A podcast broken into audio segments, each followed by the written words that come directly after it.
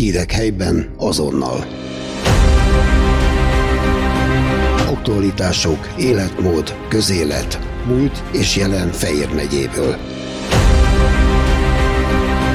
Feol Podcast. Mert ismerjük egymást.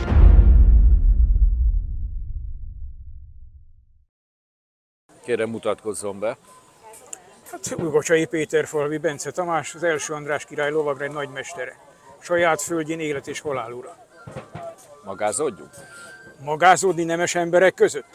Tenkegyelmetán csirkefogónak néz engem, vagy latornak? Tegezzük egymást úgy, ahogy nemeshez illik. Akkor kérlek, kérlek mesélj a rendről, a csapatról, vitéző hát csapatról. Uram, most ezerötszáznegyvenhármas esztendőt éljük, Székesfehérvár városának elfoglalását. És ezzel kapcsolatban vitéző népünk ugye bemutatja azokat a harcolókat, akik itt teljesítettek szolgálatot, németet, flamandot, hollandust, magyari népeket, darabontokat, mindazon nációkat, akik itt laktak, és ezt a várost védelmezték. Mióta csináljátok ezt a hagyományot? tizenkilenc esztendeje, kérlek szépen. tizenkilenc esztendeje, jövőre leszünk húsz évesek. Igen. Akkor a jövő év egy születésnap lesz. Ajaj, ki is teszünk magunkért. Ugye Tihanyba alakultunk, a Tihanyi Bencés apátságba, hogy ott fogunk egy nagyobb bemutatót csinálni augusztus utolsó vasárnapján. Emlékezzenek ránk a Tihanyinak jó szívvel és szeretettel, és természetesen Fehérvár városába is kiteszünk majd magunkért. A eltelt hát közel húsz esztendő már okot ad számvetésre. Hogy érzed, hogy mennyire népszerű a hagyományőrzés? A Nem csak a gyerekek, gondolom, az idősebbek is érdeklődnek tán a régmúlt iránt. Hát most már kezdünk kikopni, őszintén szólva. Amikor kezdtük, akkor annyian jelentkezőnk volt, hogy nem tudtuk őket hova helyezni, nem tudtuk fölvenni őket, mert két busz se volt elég arra, hogy elvigyük szerepelni és bemutatkozni őket. Így aztán csökkenteni kellett a létszámot. Most meg már úgy vagyunk, hogy úgy kell toporozni és fogdosni a népeket. Érdeklődő kevesebb van, főleg inkább az idősebb korosztályban. A fiatalság meg hát teljesen automatizálta magát, ugye ez a szakkant generáció, én így hívom, hátulgombolással még, tehát... Valahogy ez, ez, ez, amiben munkát kellene fektetni, és egy kis tudást kellene belevinni, ez a mai fiatalságnak már nem megy. Hát most azokról beszélsz, aki közétek állna, de a nézők, nézők azok a nézőknek tetszik, van. tetszik, hogy ne, ők, ők megvannak minden tekintetben, tehát számszerűleg akár még többen is. Tehát a nézőknek ez érdeklődés szempontjából nem csökkent az érdeklődés. Jól működik a dolog ilyen szempontból, de a fiatalság korából, akik ugye jó lenne, hogyha csatlakoznának hozzánk, és egy kicsit növelni, fiatalítani tudnánk a csapatot, az nem megy, az nem megy. Néhány jegyzés után rájön, hogy hát ebbe némi tudásanyagot is kéne bevinni, nem elég a laptop, meg a notebook, meg a kis kézikütyű. Ugye nincs a fejébe, hát legyen a kezébe, ez itt nem megy. Mi nem engedélyezünk különböző mitműrügyöket itt magunknál forgalmazni, meg használni sem. Aki ezt nem tudja fejből csinálni, hát ez sajnos nem való közénk. Mert aki közétek áll, annak tudnia kell, hogy mi Ismerni volt a... kell, igen, hazánk történelmét, a kort, amit képvisel, annak a történetét, viselkedését, ruházati kultúráját, beszédmodorát, úgy, ahogy Kegyelmed is megszólított engem. Tehát a nemes ember tegeződött abban az időben. Aki nem volt nemes, avval nem tegeződtek, avval keményebben bántak. A portparasztot azt nem tegezték le soha. Azt magázták. Az urak igen. Egymás közt tegeződtek. Miért éppen ezt az időszakot választottátok a hagyományőrzésre? Hát nekünk van egy korai időszakunk, ugye első András kora. Tehát azt a tizenegyedik-tizenharmadik századi időszakot, az Árpád-házi uralkodók időszakát, azt kezdtük. Tihanyba ugye alakultunk, András király sírjánál, ezért vettük fel a nevét is. Aztán foglalkozunk ugye a törökköri zsoldos hadviseléssel, amit most látsz rajtunk, tehát ez az időszak a tizenötödik-tizenhatodik század, egy kicsit még a tizenhetedikbe is belenyúlik. Tehát ez a ruházat, fegyverzet, viselet, ez oda való. Aztán hát én csinálom a negyvennyolcas honvédtüzérséget is még egyik lovaktestvéremmel, aki ugye segéderőként működik benne, és külön az első világháborút az ősök emlékezetére. Kérlek, mesélj erről a viseletről, ami most rajtad van. Akkor, ha jól értem, ezt a zsoldosok... Ez egy flamand zsoldosnak a... Nem flamandő, hanem flaman. Ennél csak. Flaman. Igen. Igen. A dét azt mi tettük hozzá, mert nem tudtuk rendesen leírni Ó, ezt a flamant. Értem. Így van. Tehát egy ilyen zsoldosnak a felszerelése, ugye kalpagja nemezből van készítve, structollal és pávatollal ékesítve, ez rangjelzés is volt abban az időben. A felső ugye mentéje, tehát ez a Attilának nevezték magyarosan, de ez nem Attila volt, ez egy mente volt abban az időben. Részgombókkal készült, ugye. Ez is birkagyapjúból, az a birkagyapjúból készült szövet, ez jól állt az esővizet. Tehát az eső az tömöríti a birkagyapjút, nem ázott át. Budgyos nadrág, ami hozzávaló volt, nyakába ugye a tizenkét apostol, ez a muskétához való tölteteknek az elhelyezésére szolgált, tehát ebben volt a lőpor. Egy töltés, egy lövéshez való volt. Körülbelül mennyi időt vett igénybe egy töltés? Hát általában egy perc alatt három lövést lehetett leadni a muskétával, célzott lövést, úgyhogy ez elég jó abban az igen. időben. Tehát szabadtéren is, hogyha töltötték a fegyvert, akkor pikások álltak mögötte, vagy ezekkel a szálfegyverekkel felszerelt gyalogosok, akik a lovasroham ellen védték ugye a muskétást. Egy sortűz után ők hátraálltak, jött a következő, az is leadott egy sortüzet. Aztán, ha túl közel volt az ellenség, akkor puskatus maradt, tehát a fegyvertusa, vagy a tőrkard, amit ugye abban az időben használtak. Ugye ez egy kétélű egyenes penge, kérem szépen, szintén saját készítésű, kiváló acélból. Hát tizenöt éve szolgál, mint látjuk a sorjákat, csorbákat, azért, azért megérte a korát és kibírta azt az összecsapást. Ezzel is a bemutatón természetesen szerepelünk és használjuk őket. Ez hiteles egyébként például a súlyát tekintve? Teljesen korhű, másolat, méretre, súlyra, minden, csak nincs kiélezve. Igen, hát egy hát az élét fegy... lehajtjuk.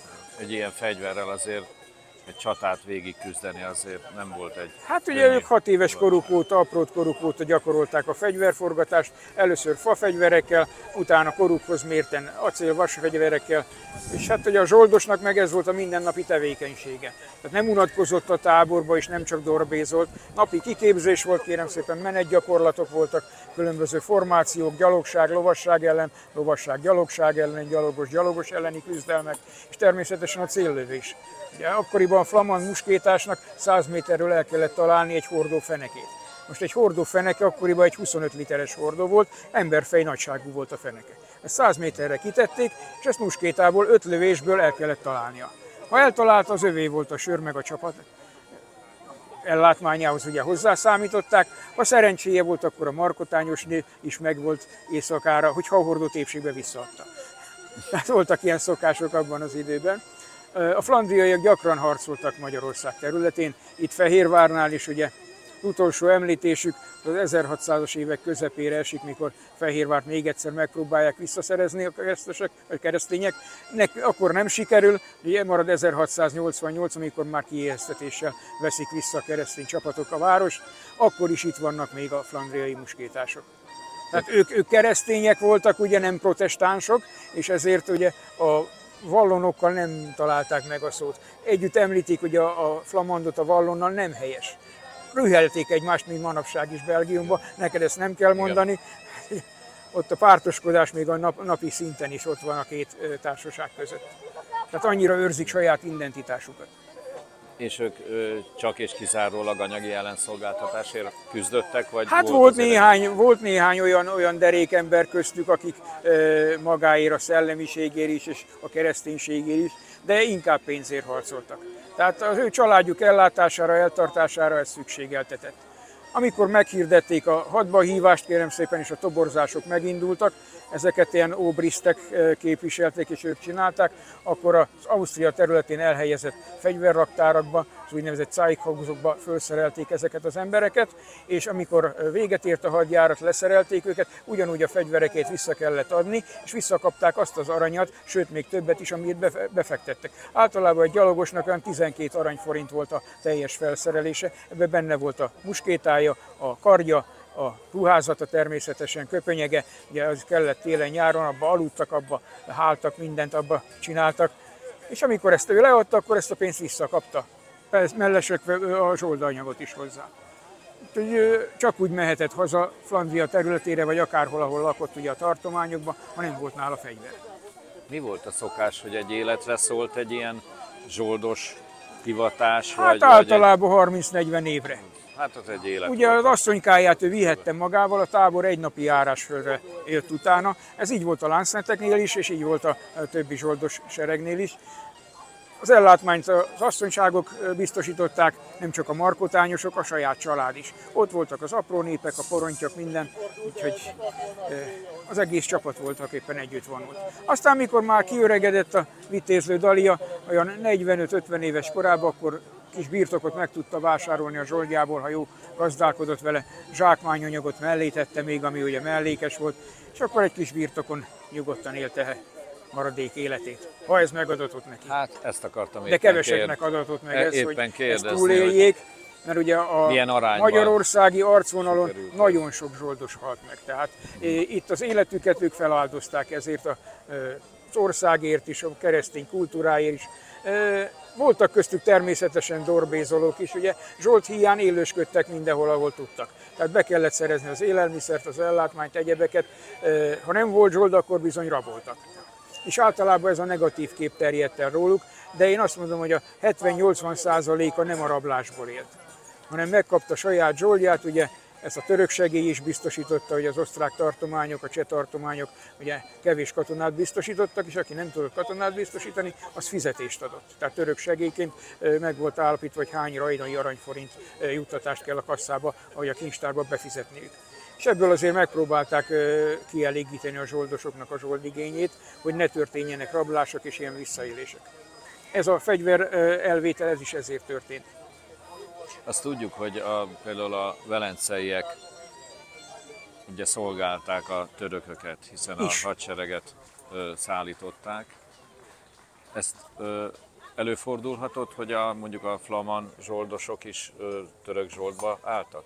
Előfordult, de ez inkább a vallonokra volt jellemző. Vallonokra. Ők ugye protestánsok voltak, és ők a hitüket hamarabb elhagyták. Tehát egy friss új hit volt a protestantizmus, ugye az ezerötszázas évek elején kezd terjedni, és a protestánsok nem voltak annyira hűségesek hitükhöz. Ők az életükhöz voltak hűségesebbek, tehát a török fogságba estek, akkor hát hitüket elhagyva muzulmánná váltak nagy részük, és akkor megúszták. Tehát akkor életbe hagyták őket. Nagyon sok jó képességű mesterember volt köztük, főleg a tüzéreket, a topcsikat nagyon becsülték a törökök. Ugye befogadták saját csapataikhoz, ágyóöntőket is, tűzszerészeket. Ekkoriban ez egy szakma volt.